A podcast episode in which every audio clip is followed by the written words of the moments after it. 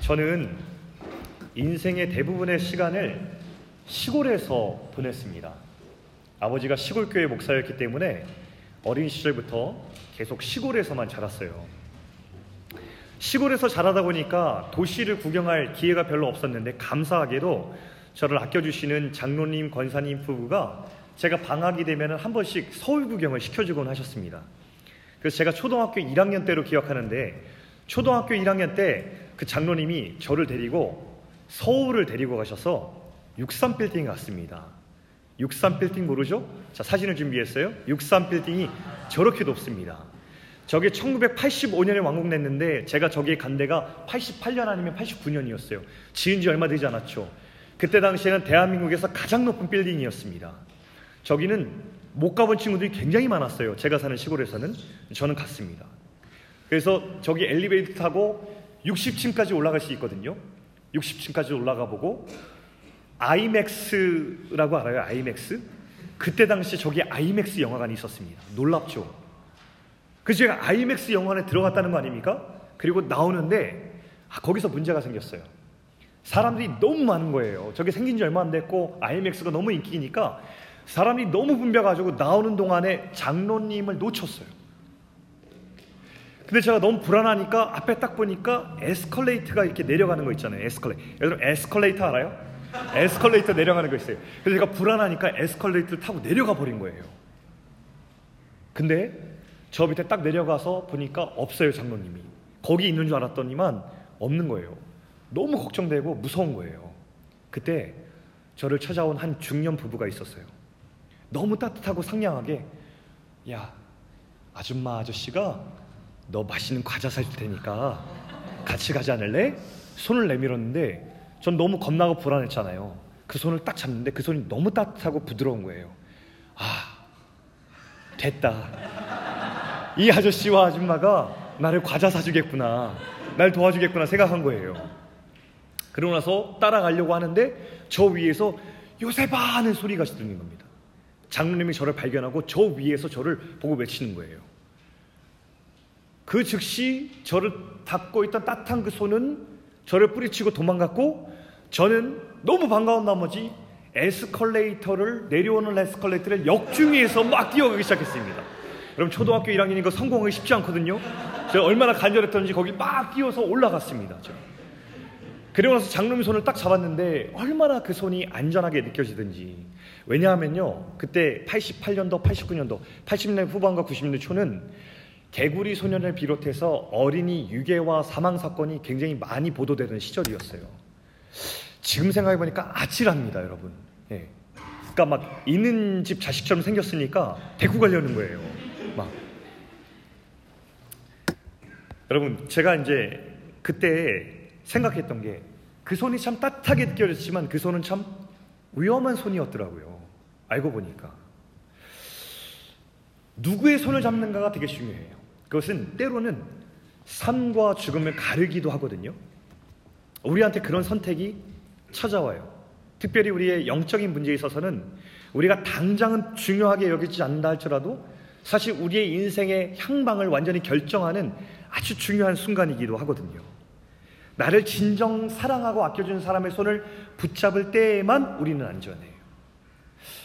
우리가 요한복음 9장 1절부터 12절을 보고 있는데 사실은 지난번에 6장을 읽고선 건너뛰었기 때문에 7장, 8장을 우리가 스킵했어요. 근데 7장, 8장의 내용을 잘 읽어보면 한 단어가 핵심이에요. 그 한 단어의 핵심은 뭐냐면 불신이에요. 불신. 예수님 믿지 않는 사람들의 얘기가 쭉 나와요. 예수님 믿지 않을 뿐더러 예수님을 잡아서 죽이려고 하는 사람들의 이야기가 7, 8, 7, 8장에 계속 기록되어 있거든요. 근데 오늘 9장은 7, 8장에 나왔던 등장했던 예수님 믿지 않는 사람들을 염두에 두고 기록된 본문이라고 우리가 생각하면 돼요. 자, 어떻게 주님께서 이 사건을 통해서 우리에게 진실을 전하자고 하는지 그 사인을 따라가 보도록 하겠습니다. 자, 오늘 본문을 보시죠. 1절 말씀 한번 같이 읽으면서 시작하겠습니다. 자, 1절. 가급적 성경을 찾으시면 좋고요. 성경이 부득이 없으신 분들만 스크린 보시면 되겠습니다. 자, 1절은 성경 보고 읽을게요. 자, 시작. 예수께서 길을 가실 때에 날 때부터 맹인된 사람을 보신지라. 예. 예수께서 날 때부터 맹인된 사람을 보셨어요. 예수님께서 보신 거예요. 이게 중요해요. 이 날 때부터 맹인 됐다는 표현은 이 사람은 한 번도 빛을 본 사람이 본 적이 없어요.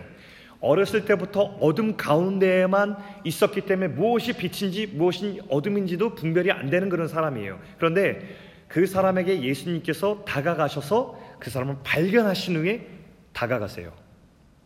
근데 이 1절 말씀은 굉장히 큰 암시를 안에 두고 있거든요.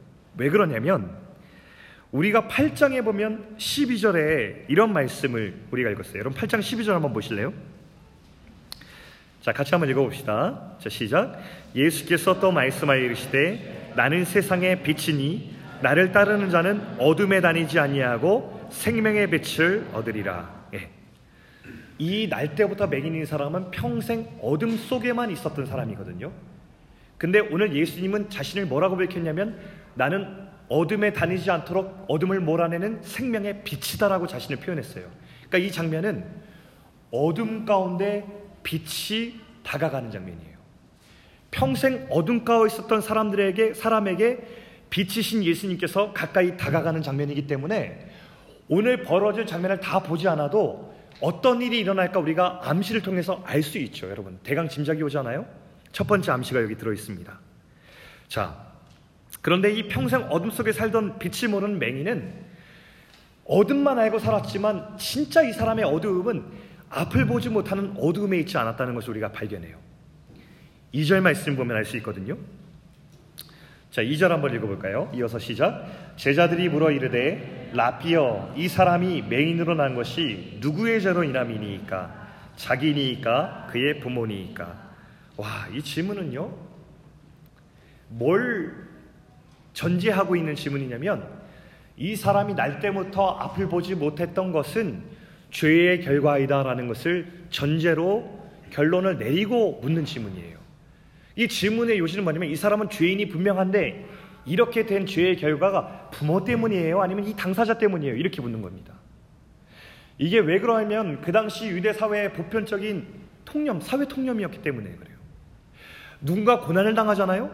그 고난과 고통을 해석할 때 뭐라고 해석을 했냐? 그 고난은 죄의 결과다. 그 부모 전 세대에서 지은 죄의 결과가 대물림 됐든지 아니면 저 사람이 어머니의 복 중에서부터 지은 죄 때문이다. 이렇게 결론을 내려버렸어요. 그러니까 이 사람의 진짜 어둠은 뭐겠어요? 앞을 보지 못한 것도 어둠이었지만 이 사람은 살아도 산 사람이 아니에요. 지금 여기에서는. 왜? 죄인이니까. 이 사람은 공식적인 죄인이에요. 오피셜리 죄인이에요. 왜? 죄의 결과로 고난을 받고 있기 때문에 사람들은 그 사람을 사람 취급하지 않아도 하나도 이승한 게 아니에요. 살아있지만 죽은 자 같은 사람이 이 맹인이었다고요. 그러니까 이 사람의 어둠은 여기에 있는 것이 아니라 여기에 있는 거겠죠. 그래서 이 사람은요, 성경에서 얘기할 때 8절에 보면 이 사람을 가리키는 게 맹인에서 뭘로 바뀌어요? 거린으로 바뀌어요, 거린. 구걸하는 사람. 너무 당연한 거예요, 유대 사회에서는. 죄, 맹인인데, 죄인인데, 거린이다. 이거는 그냥 바로 자연스럽게 연결 지어지는 이 사람의 깊은 곳에 있는 어둠인 거예요. 그래서 이 사람의 진짜 어둠은 어디에 있어요? 눈으로 시작했지만 여기에 있는 거예요. 너무너무 고통스러운 것이죠. 죄책감과 외로움에 바짝 시들어버린 살아는 있지만 정작 죽은 사람과 같은 그런 사람이 바로 이 맹인이었다는 거예요. 그런데 예수님께서 이 사람에게 전혀 새로운 말씀을 부여해 주세요. 자, 3절 말씀을 같이 읽어보겠습니다. 예수께서 대답하시되 이 사람이나 그 부모의 죄로 인한 것이 아니라 그에게서 하나님이 하시는 일을 나타내고자 하심이라 라고 그 사회 통념과 정반대되는 전혀 새로운 차원의 이야기를 해주고 계세요. 그동안 유대 사람들은요, 이 고난의 원인이 무엇이냐라는 것에 그렇게 집착했어요. 그래서 결론을 내려야만 했던 거예요. 이유가 뭐냐? 답. 그 사람이 죄를 지었기 때문이다. 라고 땅땅땅 해버렸어요. 정죄했죠, 사람을. 그래서 그걸로 인해서 정말 자기가 죄의 결과로 이든 고난이 아닌데도 불구하고 인생을 어둠 가운데서만 살았던 사람들이 너무나 많이 있었을 거예요. 그런데 예수님은 그 고난의 원인에 대한 질문에 대해서 대답하지 않으세요. 그거 부모 때문도 아니야. 그거 당사자 때문도 아니야. 자, 너희들이 들을 대답은 이거야. 하나님이 이 사람의 인생을 통해서 앞으로 주님의 일을 나타내실 거야. 라고 소망을 이야기해 주십니다. 주님은 그 죄의 원인에 집중하지 않으셨고 그 고난을 통해서 앞으로 이루실 일에 대해서 말씀해 주셨어요. 근데 우리 사람은요, 누구나 고난을 만나요. 우리 예수님 잘 믿는 사람들도 다 고난 만나요. 인생에 어려움 안 겪은 사람 없어요. 고난 누구나 찾아와요. 근데 그 고난이 찾아오면 사람들은 자연스럽게 이렇게 질문하죠. 도대체 왜, 무슨 이유로 이런 고난이 나에게 일어납니까? 라고 이렇게 질문을 하게 되죠. 그리고 그 대답을 구하려고 해요. 사람들은 그런 거에 익숙해 있습니다. 심지어 교회 안에서도요. 예전에 여러분 세월호 사건 기억나시죠? 한국에서 그 세월호 사건 겪으면서 너무너무 마음 아팠거든요. 모두가 다 마음 아파할 때 교회에 있는 한 유명한 잘 알려진 목사님이 세월호 사건을 통해서 예배를 드리면서 이런 얘기를 하신 적이 있어요. 제가 그대로 한번 읽어드릴게요. 하나님이 공연히 이렇게 침몰시킨 게 아니다. 나라를 침몰하려고 한, 나라가 침몰하려고 하니 하나님께서 대한민국 그래도 안 되니까 이 어린 학생들, 이 꽃다운 애들을 침몰시키면서 국민들에게 기회를 주는 것이다. 라고 이렇게 말했어요. 전 개인적으로 참 무례하고 굉장히 무책임한 말이라고 생각을 해요. 하나님은요, 그렇게 결정해 놓고서 이 배를 침몰시키는 분이 아니에요. 사람들이 이 땅에 일어나는 모든 일들을 하나님께서 원인이다라고 하면서 하나님께 모든 책임을 다 돌리려고 하는 습성이 있거든요. 근데요, 우리가 솔직히 말하면 이 땅에 일어나는 일에 대해서 우리가 대답할 수 있는 것은 별로 없어요. 청년들이 물었어요, 그때. 목사님, 왜 세월호는 침몰해서 왜 죄 없는 청소년들이 저 바다 밑으로 가라앉아서 저 가족들이 저렇게 고통받아야 되죠? 저는 대답을 몰랐어요. 너무 가슴 아픈데 대답을 몰라. 이번에 이관희 집사님 영화 볼 때도 그 영화에 앞서서 그 집사님 위해서 기도하고 있을 때 카톡이 왔어요. 아, 메시지가 왔어요. 캐나다에 있을 때 그 어머니 집사님이 저, 저랑 가까운 분이었거든요. 근데 그 집사님이 자살을 하셨어요. 아들이 대장암 사기로 투병 중인데 이제 수술 끝낸 지 열흘 됐는데 돌아가셨어요. 너무 가슴이 아픈 거예요. 아들도 대장암 사기인데 어머니가 스스로 그것을 보지 못해서 목숨을 끊었어. 너무 가슴이 아픈 거예요. 그래가지고 이 집사님 위해서 간절히 막 기도하고 있었어요. 근데 기도 제목이 딱 왔어. 그 기도 제목이 이렇게 적혀 있었어. 제 아내 오은주 집사가 또 암 사기 진단을 받았다는 거예요. 말도 안 되는 거예요. 제가 빡 나온 게 하나님 왜요?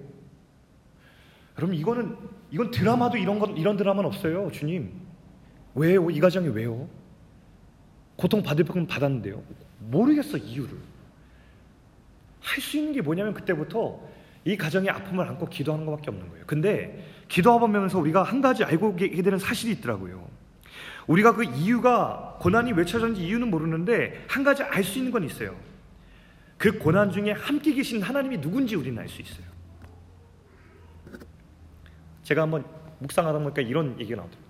우리 하나님은 사랑과 긍휼이 끝이 없으신 분이고 한 번도 그 사랑이 변한 적이 없으신 분이고 죽음 앞에 놓인 운명의 우리를 살리려고 자기 목숨으로 우리 생명의 값을 갚으신 분이고 우리가 기도할 힘조차 없을 때 우리 곁에서 탄식하면서 우리를 위해서 친히 간구하시는 분이 바로 우리 하나님이시고 우리가 고통당할 때 우리보다 더 고통스럽게 울부짖으며 우리를 안고 계신 분이 바로 우리 하나님이다 라는 사실은 성경에 나와요.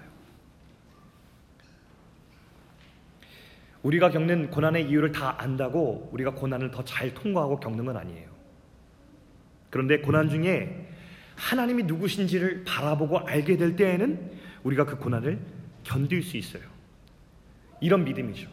난 이유를 몰라. 그런데 내가 아는 성경에 기록된 하나님은 우리를 너무 사랑하셔서 우리 가운데 과거에는 어떤 만큼과 상처와 어떤 고난과 악도 결국 주님의 선하신 뜻 안에서 주님은 합력하여 선을 이루어 가실 거야.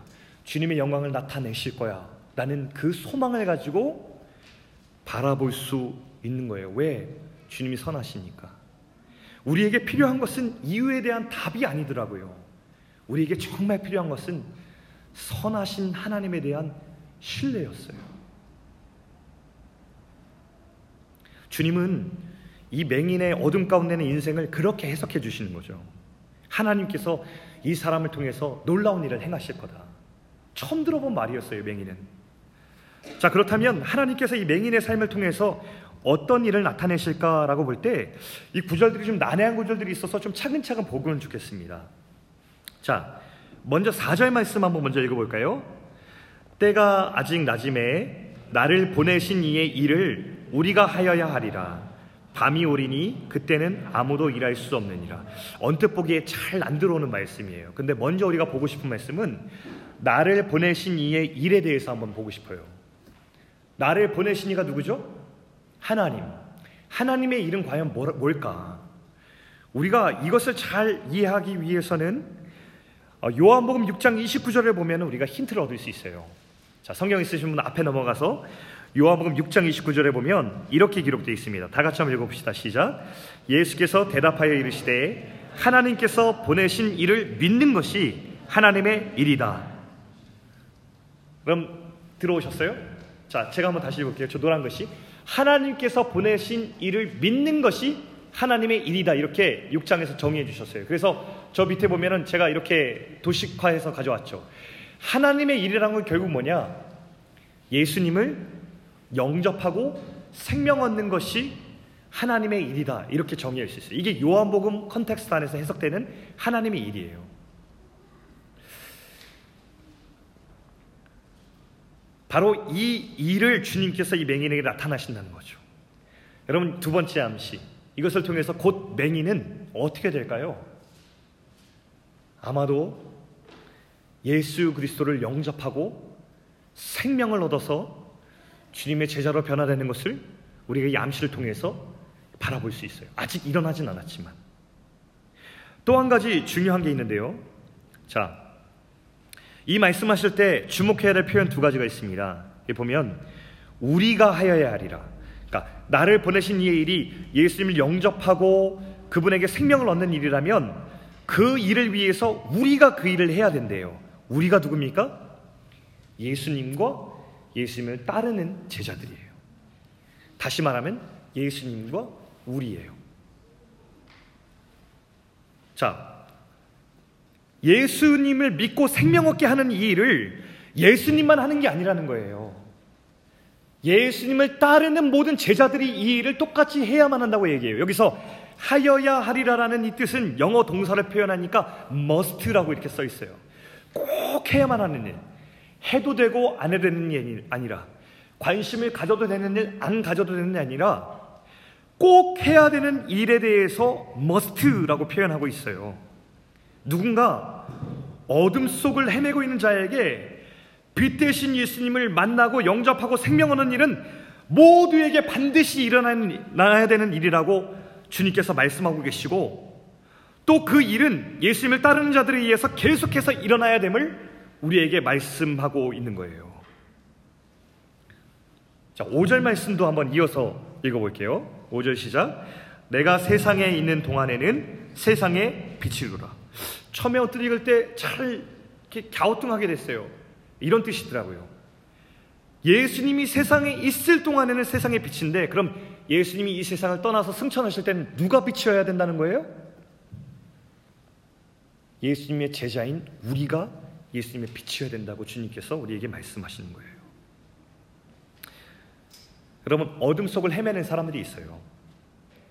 따뜻하고 안전한 손인 줄 알았는데 그 손이 굉장히 위험천만한 나를 죽이는 자의 손인 경우도 있어요. 인생을 살아가는데 목적도 없이 정처 없이 표류하는 사람들이 있어요.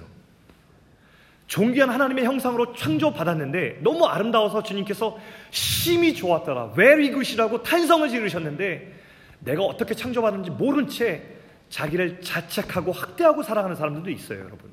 근데 그런 사람들에게 예수님께서는 예수의 생명의 빛이 너희들이 되어줄 것을 우리에게 부탁하고 있는 거예요. 그래서 우리 인생에는 두 가지 머스트가 있어요. 여러분 잘 생각해 보세요.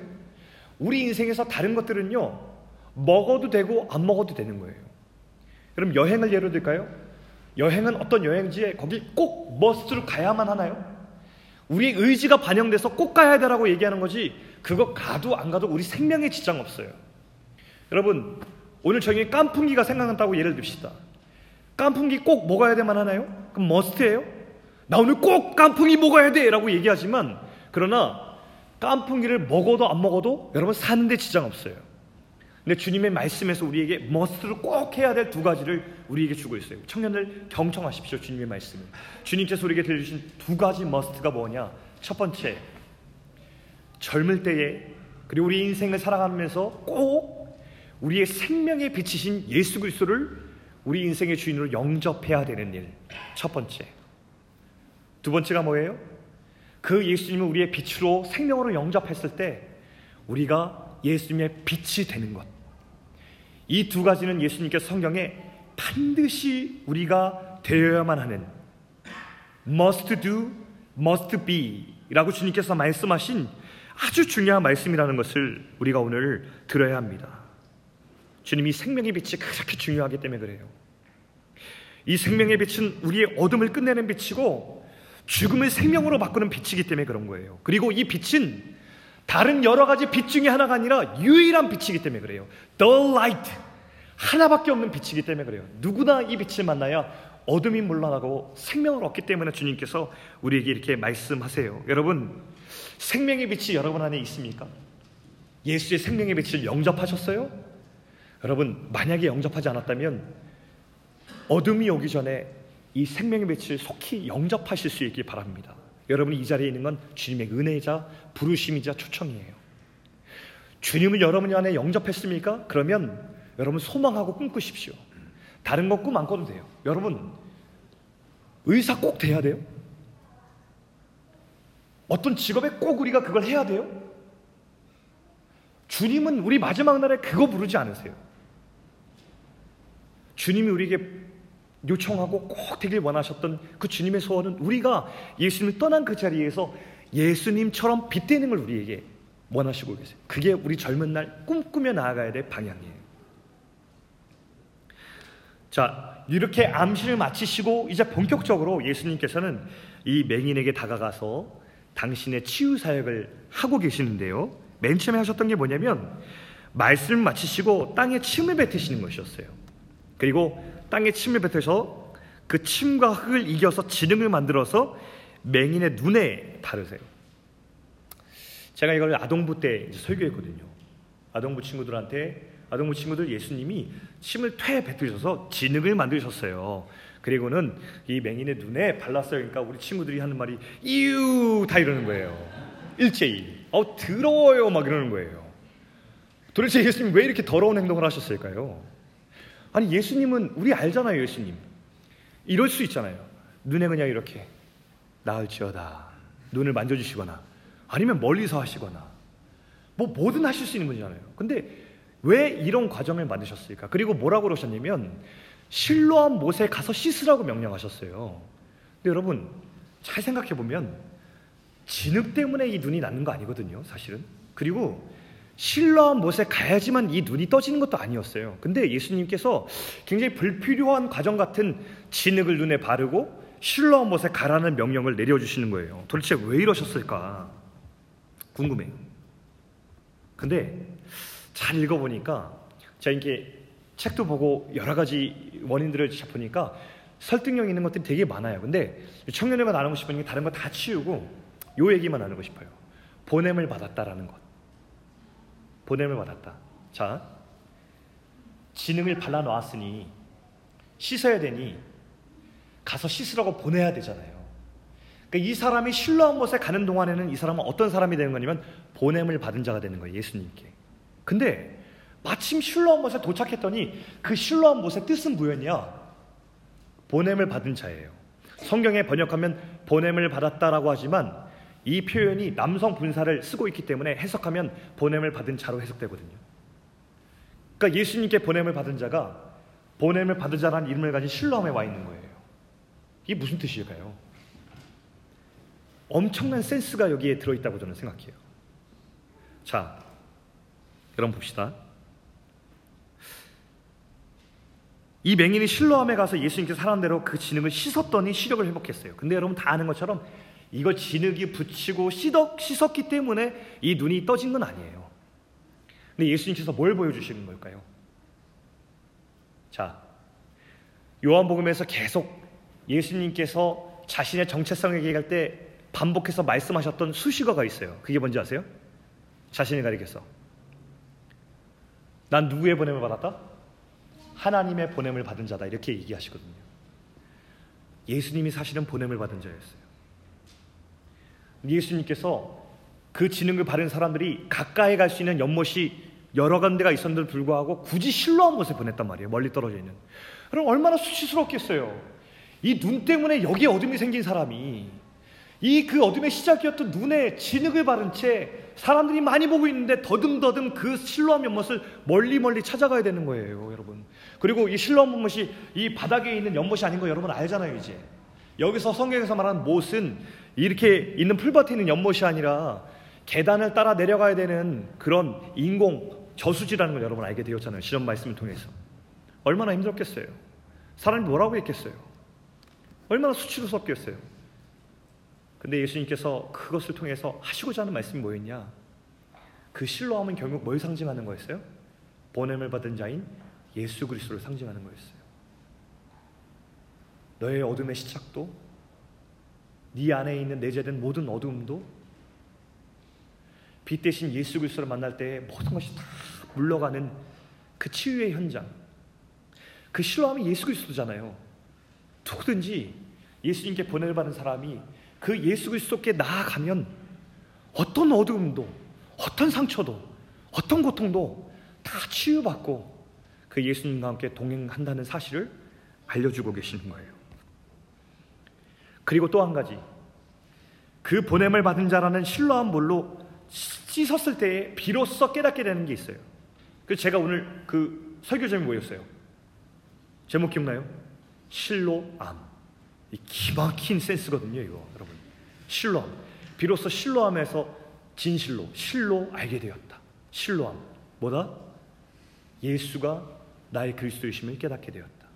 실제로 이 사람은요, 오늘 본문에 다 우리가 보지 않았지만, 이 본문이 끝에 있는 구장의 마지막 절에 보면 이 사람은 이 유대 사회에서 쫓겨나는 것을 아무렇지도 않게 쫓겨나면서 예수를 따르는 제자로 변화돼요. 뭐죠? 예수님처럼 똑같이 보냄을 받은 자가 된 거예요. 예수의 생명을 얻은 자는 예수님의 아이덴티티를 가져서 또다시 이 세상에 어두운 것을 밝히는 빛이 되어서 보냄을 받은 자로 살게 되는 거예요. 오늘 실로함은 그런 메시지를 우리에게 갖고 있습니다. 사랑하는 청년 여러분, 이 세상을 보면요. 자기 자신에 대해서 만족하고 사는 사람이 그렇게 많지 않아요. 자기가 경험한 일들이나 내 과거 때문에 내 인생이 망했다고 생각하는 사람들 굉장히 많이 있어요. 우울과 절망 가운데 빠져 있는 사람들이 수두룩해요. 청년들도 마찬가지예요. 지금 내가 경험하고 있고 겪고 있는 고난으로 원망과 분노 가운데 살아가는 사람들도 굉장히 많이 있어요. 나한테는 왜 이런 일이 일어났을까? 내가 그 일을 겪지 않았으면 참 좋았을 텐데라고 살아요. 누군가는 깊은 상처가 있어서 이 상처를 어찌할 줄 몰라서 그 피해 의식으로 나도 잘 살고 싶은데 나도 정상적으로 살고 싶은데 정상적으로 살지 못하게끔 만드는 마음에 깊은 상처가 있어서 늘 피해 의식과 가시도친 말로 다른 사람을 상처 주며 사는 사람들도 많이 있어요. 어떤 사람들은 그 피해와 억울함이 너무 깊어서 그 피해 의식 속에 살다가 스스로 목숨을 끊는 사람도 있고 그러지 못하면 자기 연민에 푹 빠져 고통스러운 삶을 살아가는 사람도 많이 있죠. 우리 그리스도인들은요. 사실은 경험한 건 다르잖아요. 아까도 말했지만 고난의 이유를 우리도 모르지만 예수 믿는 사람들도 이 고난을 피할 수는 없어요. 똑같이 경험해요. 그런데 그리스도인이 다른 게 있어요. 우리는 뭘 믿어요? 실로암, 보냄을 받은 자, 예수 그리스도에게 나가면 우리의 모든 어둠이 물러가고 우리의 모든 과거가 자유해지고 우리의 상처가 치유받고 모든 경험했던 과거의 모든 것들을 합력하여서 결국 선을 이루시는 선하신 하나님을 신뢰하는 믿음이 우리 가운데 있어요. 그래서 우리는 2절에 유대인들의 통념을 믿고 사는 사람이 아니라 3절에 나오는 예수 그리스도가 해석해 주신 새로운 창조를 믿고 살아요. 우리 예수님께 나아가면 나는 새로운 인생으로 창조가 돼.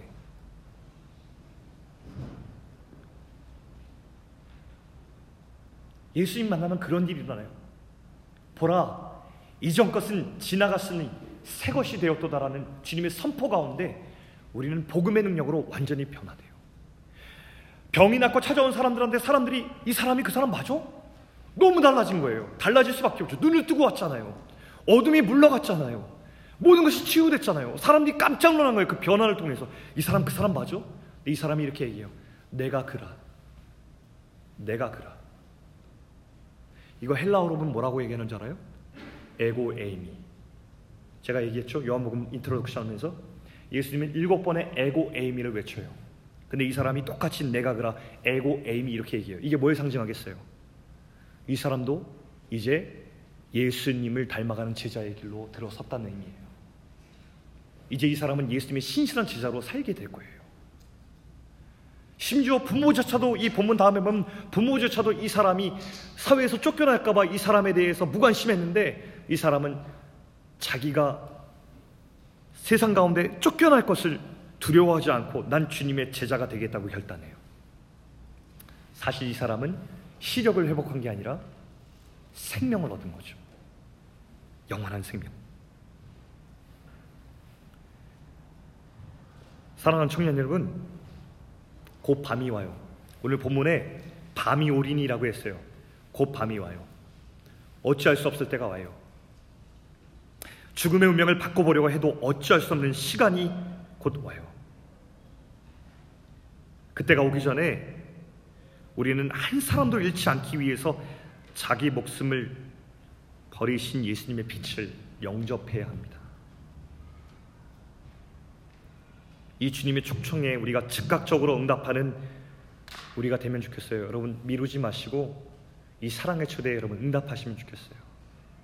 여러분을 위해서 목숨 버려서 사랑하신 주님의 초대입니다. 그리고 주님의 빛을 영접한 여러분, 이제 우리가 그 빛이 됩시다. 주님은 이곳에 더 이상 같이 계시지 않지만 성령께서 우리와 동행하시면서 우리더러 예수님의 빛이 되라고 우리에게 말씀하셨습니다. 우리가 살아있는 교회로 산다고 하면서도 우리는 세상의 빛으로 살지 않으려고 할 때가 참 많았습니다. 그러나 우리 다시 돌이켜서 그 빛이 됩시다. 어둠이 있는 곳에 같이 가서 어둠을 물리치고 깊은 슬픔 가운데 있는 가서 그 슬픔을 몰아내고 신뢰함으로 초대해서 보냄을 받은 예수 그리스도 앞에 이끌고 나올 때에 모든 어두움과 슬픔과 과거와 상처 가운데 자유롭게 되는 그 일 가운데 우리가 사람들을 초대하는 그 일 우리가 감당합시다. 그럼 그 사람도 누구의 손을 잡아야 되는지 알게 될 거예요. 그리고 그 손을 잡은 자들 주님께로 나오겠죠. 오늘 제가 찬양을 같이 부르기 위해서 나라고 하는 찬양을 같이 부르려고 가져왔거든요. 여러분에게 단체창에 알려줬는데 가사가 이래요. 여러분 이 찬양은 원래 시예요, 시. 이 시를 이 시인의 친구들이 노래로 만들어서 나라는 찬양을 만들었어요. 근데 이 찬양을 부른 분은 송명희 시인이란 분이에요. 제가 어렸을 때 이분을 직접 본 적이 있거든요. 이분은 말 한마디 할 때 한 문장을 얘기하시는데 그 문장을 다 얘기 못 하세요. 왜냐하면 한 문장을 얘기할 때는 온 몸과 목을 다 비틀어서 얘기를 하셔야 되기 때문에 어, 발음도 분명해요. 근데 어머니가 그걸 통역을 해주세요. 근데 그분 때문에 많은 사람이 울고 이 시로 인해서 많은 사람들이 자기 인생을 돌아보게 됐어요. 이분은 어렸을 때 사고, 불의의 사고로 뇌성마비에 걸렸는데 너무 가난했던 거예요. 그래서 어렸을 때 어둠이 너무 짙었어요. 자기 삶은 저주하고 죽고 싶은데 자기 몸이 성치 못해서 죽지 못한 사람이었어요. 너무 비참하잖아요. 어머니 아버지한테 날 날 왜 이렇게 만드는 날 죽여달라고 막 애를 부리고 막 별 행동을 다 했던 그런 분이었거든요. 근데 어느 날 하루 그렇게 하나님께 분노와 화가 막 올라오는데 그때 주님을 만나게 된 거죠. 이런 주님 발견한 거예요. 아까처럼 내가 왜 내성마음에 걸렸는지에 대한 이유에 대해서 원인은 몰라.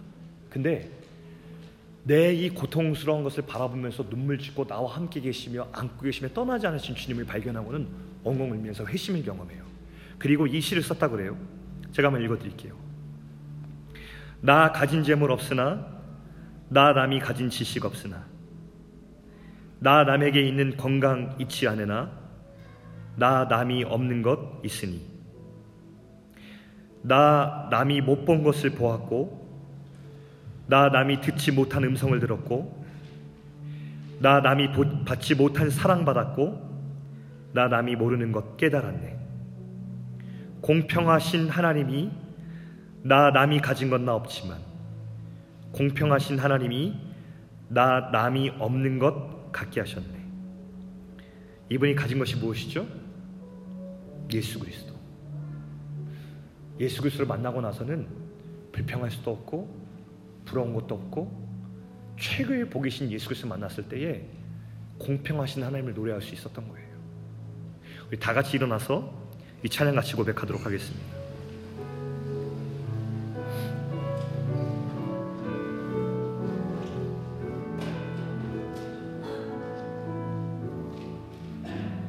나 가진 재물 없으나 나 남이 가진 지식 없으나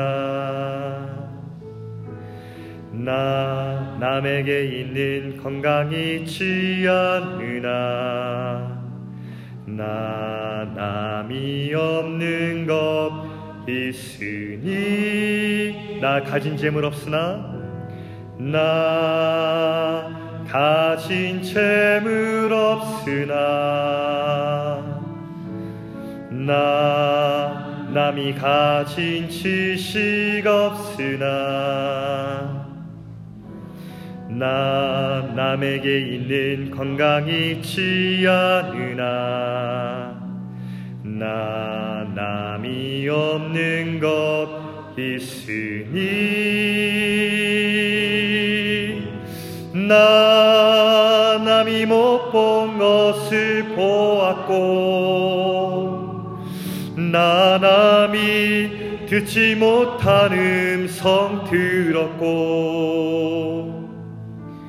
나 남이 받지 못한 사랑 받았고 나 남이 모르는 것 깨달았네 공평하신 공평하신 하나님이 나 남이 가진 건 나 없지만 공평하신 하나님이 나 남이 없는 것 갖게 하셨네 공평하신 공평하신 하나님이 나 남이 가진 건 나 없지만 공평하신 하나님이 나 남이 없는 것 갖게 하셨네. 나 가진 재물 없으나? 나 가진 재물 없으나? 나 남이 가진 지식 없으나? 나 남에게 있는 건강이 있지 않으나 나 남이 없는 것 있으니 나 가진 재물 없으나 나 남이 가진 지식 없으나 나 남에게 있는 건강이 있지 않으 나나 남이 없는 것 있으니 나 남이 못 본 것을 보았고 나 남이 듣지 못한 음성 들었고 나 남이 받지 못한 사랑 받았고 나 남이 모르는 것 깨달았네.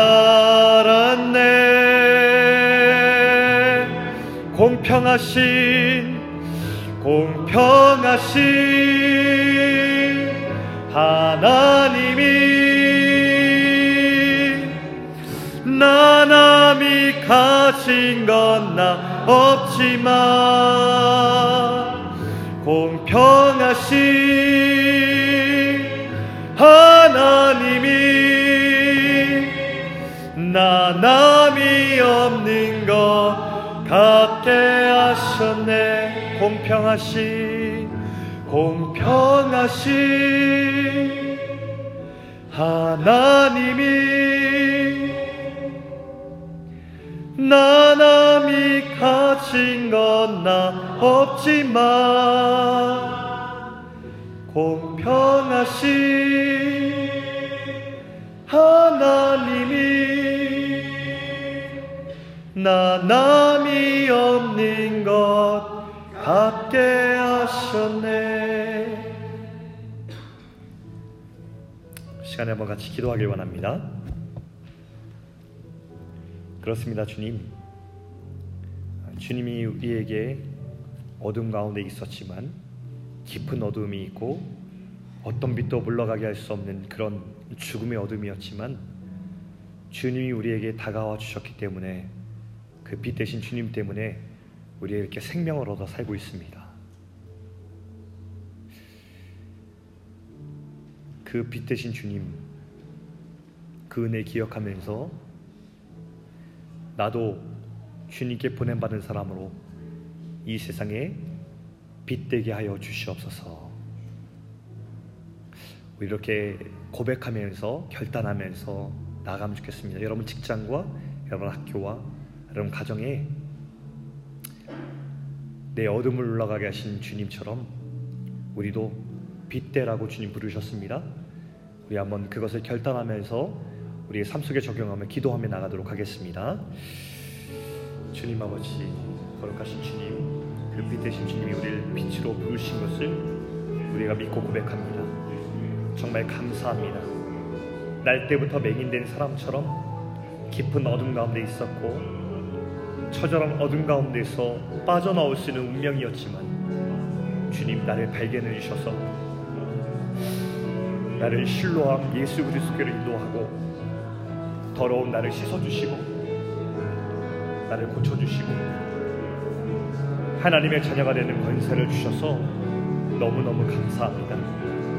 주님, 우리 신앙의 이 고백이 날마다 있게 도와주시고 하나님 생명 얻은 자로 살아가되 그냥 살지 않고 주님을 따르는 귀한 생명의 주인으로 살아갈 수 있도록 성령이여 성령이여 인도하여 주옵소서 성령이여 성령이여 우리에게 말씀하여 주셔서 우리가 걸어가는 모든 현장 만나는 사람들 그리고 아버지 이 세상 속에서 내가 있는 학교 나의 직장 내가 만나는 사람 교회 그리고 내 가정 그리고 내가 앞으로 만나게 될 많은 사람들 가운데 나도 예수님이 보내신 빛으로 살게 하여 주시고 하는 내가 해야 할 일을 감당하는 내가 되게 도와주시옵소서. 특별히 주님의 영생이 내 안에 확장되어 우리 가운데 있는 이웃들의 그 어두움을 하나님 보면서 주님이 느끼신 그 심정을 나도 함께 느끼며 살아가는 내가 되게 하여 주옵소서. 한번 이어서 한 번 더 기도하겠습니다. 그래서 기도할 때에 우리 특별히 주님이 우리에게 이렇게 찾아와 주셨잖아요. 근데 우리 예배당 안에 있는 우리에게만 주님이 이렇게 찾아오신 게 아니거든요. 이 땅에 있는 모든 어두움을 경험하는 그 사람들에게 예수님 발견하셔서 그들에게 찾아와 주셨어요. 그리고 저 실로함 예수 그리스도 앞에 나오면 누구든지 어떤 것이든 그 어둠을 물리치고 죽음에서 생명으로 바뀔 수 있다는 그 복음을 우리에게 열어주셨거든요. 여러분 예수님을 잘 믿는다는 것은요 우리가 예배를 빠지지 않고 참석한다는 의미보다 더 중요한 게 있어요. 예수님을 진짜 잘 믿는 사람은 이웃을 생각하기 시작해요. 예수님을 진짜 사랑하는 사람은요 무엇을 통해서 그 깊은 신앙과 성숙을 보여주게 되냐면 내 이웃들과 관계 맺는 방식과 태도를 통해서 우리는 얼마나 우리가 주님을 사랑하는지 우리가 얼마나 우리의 신앙이 깊이 있는지가 드러나게 되는 거예요. 주님이 보여주시는 사람들이 있어요. 동시대를 살아가는 가난하고 핍박받는 사람들, 고통당하는 사람들, 고난의 이유를 모른 채 그저 그 고통 가운데서 신음하고 있는 사람들이 우리 주변에 있어요. 그리고 여러분 눈을 들어보세요. 우리 주변에 아직도 어둠에 머물러 있지만 빛 대신 주님의 손이 아니라 위험천만한 사람의 손을 잡고도 그것이 가장 안전한 줄 착각하며 살아가는 사람들이 있어요. 여러분 밤이 곧 온다고 했어요. 우리 그들을 위해서 한번 중보하면 좋겠습니다. 우리 이 땅에 살아가는 연약한 사람들을 위해서 아직 어둠 가운데 빛 대신 예수 그리스도 앞에 나오지 못한 사람들을 위해서 여러분의 친구, 가족, 그리고 여러분의 이웃들, 그리고 우리 온 동시대를 살아가는 많은 사람들을 위해서 이 시간 한번 중보하며 나아갑시다. 기도하겠습니다. 하나님 아버지 이 시간에 간절한 마음으로 한번 기도하며 나아갑니다. 빛 대신 예수 그리스도 주님을 믿고 살아가는 우리들 우리만 빛 보고 살아가는 것이 아니라 이 세상에 빛이 보고 살아가는 사람들과 함께 살아가고 싶습니다. 하나님, 어둠 가운데 있는 사람들 주님, 이 빛을 허락하여 주실 때에 모든 어두움을 물러가게 하고 생명 물러가게 할 그빛 대신 주님을 만날 수 있도록 주님께서 축복하여 주시고 간절히 예수님이 찾고 찾았던 간생명 하나님 이제는 그 방황을 마치고 예수 앞에 돌아와 그 예수 앞에 생명이 있음을 확인하고 실로한 못에 들어가 그 몸을 씻고 깨끗하게 죽음을 씻어내고 생명을 얻어 보냄받은 자로 살아갈 수 있는 놀라운 능력과 기적이 우리 베이지간에 일어날 수 있도록 주님께서 우리를 사용하여 주시고 함께하여 주시옵소서 주님 우리를 그렇게 사용하여 주시옵소서 우리 교회를 그렇게 사용하여 주시옵소서. 우리로 하여금 그런 통로 되게 하여 주시옵소서. 하나님, 우리로 하여금 그 한 생명에 관심 갖고 그 한 생명을 구원으로 인도하고 그 생명이 자라기까지 우리가 눈물과 기도로 양육할 수 있는 그런 믿음의 공동체가 될 수 있도록 주님 인도하여 주시옵소서. 우리 마지막으로 기도하고 싶어요. 마지막으로 한번 기도할 때에 우리 한번 이렇게 기도하면 좋겠습니다. 여러분들 자신을 위해서 한번 기도하면 좋겠어요. 여러분 혹시 여러분의 과거와 상처와 어려움과 고난과 고통과 억울함과 박탈감과 뭐 이런 것들이 여러분들의 발목을 잡고 있는 분들이 있어요. 왜 나에게 이런 고통이 일어나는지 모르겠는데 참 힘들다라고 하는 분들이 있어요. 여러분, 저도 이유는 몰라요. 네, 알고 있는 게 있어요. 우리 주님은 선하세요. 그리고 우리 주님을 신뢰해요. 눈을 들어 주님을 바라보세요. 아까 주님께서 해석해 주신 그 해석이 내 인생에도 똑같이 해석의 렌즈가 되어야 되는 거예요. 주님이 어떠한 과거의 경험과 어떠한 어둠이 있고 어떠한 비참함이 있더라도 결국 주님은 주님 믿고 살아가는 사람들에게 주인이 되어 주시고 하나님의 자녀가 되는 권세를 주셨기 때문에 우리의 인생은 결국 주님의 선하신 영광을 드러내는 통로가 될 것인 줄 믿습니다. 여러분의 인생을 그렇게 축복해 주세요. 여러분의 인생을 그렇게 소망하고 바래 주세요. 주님이 반드시 주님을 신뢰하는 여러분들의 인생을 그렇게 바꾸시길 것이기 때문입니다. 우리 한번 내 인생을 축복하며 한번 간절한 마음으로 주님을 신뢰하겠다고 결단하며 나가도록 하겠습니다. 하나님 아버지, 우리 사랑하는 청년들의 인생을 축복하며 기도하며 나아갑니다. 주님 예수 안에 있는 그 인생들, 주님의 선하심 안에 있는 청년들의 인생들이 어떠한 일이 있든지 어떠한 고난이 있든지 그 모든 것을 통하여서 주님 마지막까지 선을 이루실 것을 믿습니다. 주님이 선하시기 때문에 주님이 긍휼이 많으시기 때문에 우리를 위해서 목숨 걸으신 유일하신 빛이시기 때문에 우리가 그 주님을 믿습니다.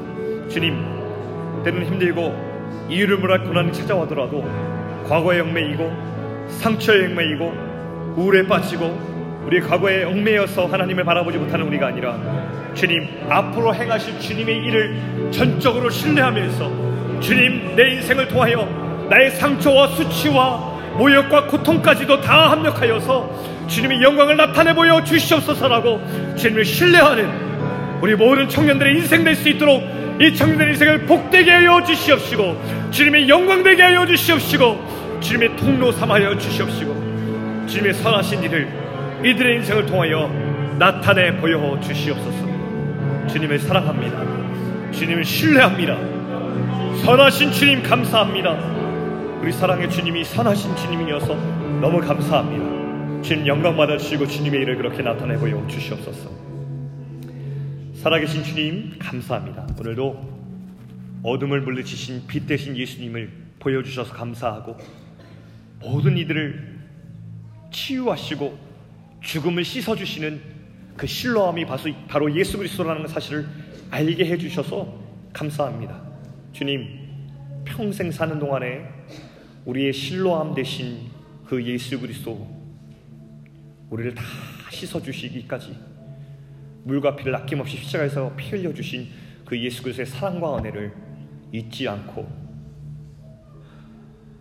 그 사랑과 은혜 안에 살아갈 수 있는 저희를 낼 수 있도록 인도하여 주시옵소서. 때로 우리가 고난을 찾아오고 우리의 과거의 모든 아픔들에 얽매여 있을지라도 그러나 주님께서 하신 그 말씀 모든 비참함과 수치와 상처와 아픔과 모든 것을 다 합하여 결국 나는 선한 목적대로 너의 인생을 완성하겠다 말씀하신 그 주님의 음성을 기억하면서 사탄의 거짓말이 아닌 주님의 진리의 말씀 붙들고 끝까지 소망하는 우리 인생 될 수 있도록 주님 인도하여 주시옵소서. 주님, 우리 베이글 통해서 주님의 하실 일을 나타내 보여주시길 간절히 원합니다. 하나님, 사랑하는 청년들 예배 가운데 초청하여 주시고 또 우리 사랑하는 청년들 빛 대신 자로 보내받은 자들로 있는 곳에서 주님의 빛을 드러내주는 귀한 청년들 에게 도와주셔서 하나님 우리 베이직을 통하여서 우리 청년들의 삶을 통하여서 또 다른 누군가가 어둠 속에 헤매이던 그가 주님의 빛을 만나고 눈을 뜨는 역사가 일어날 수 있도록 우리를 사용하여 주시옵소서.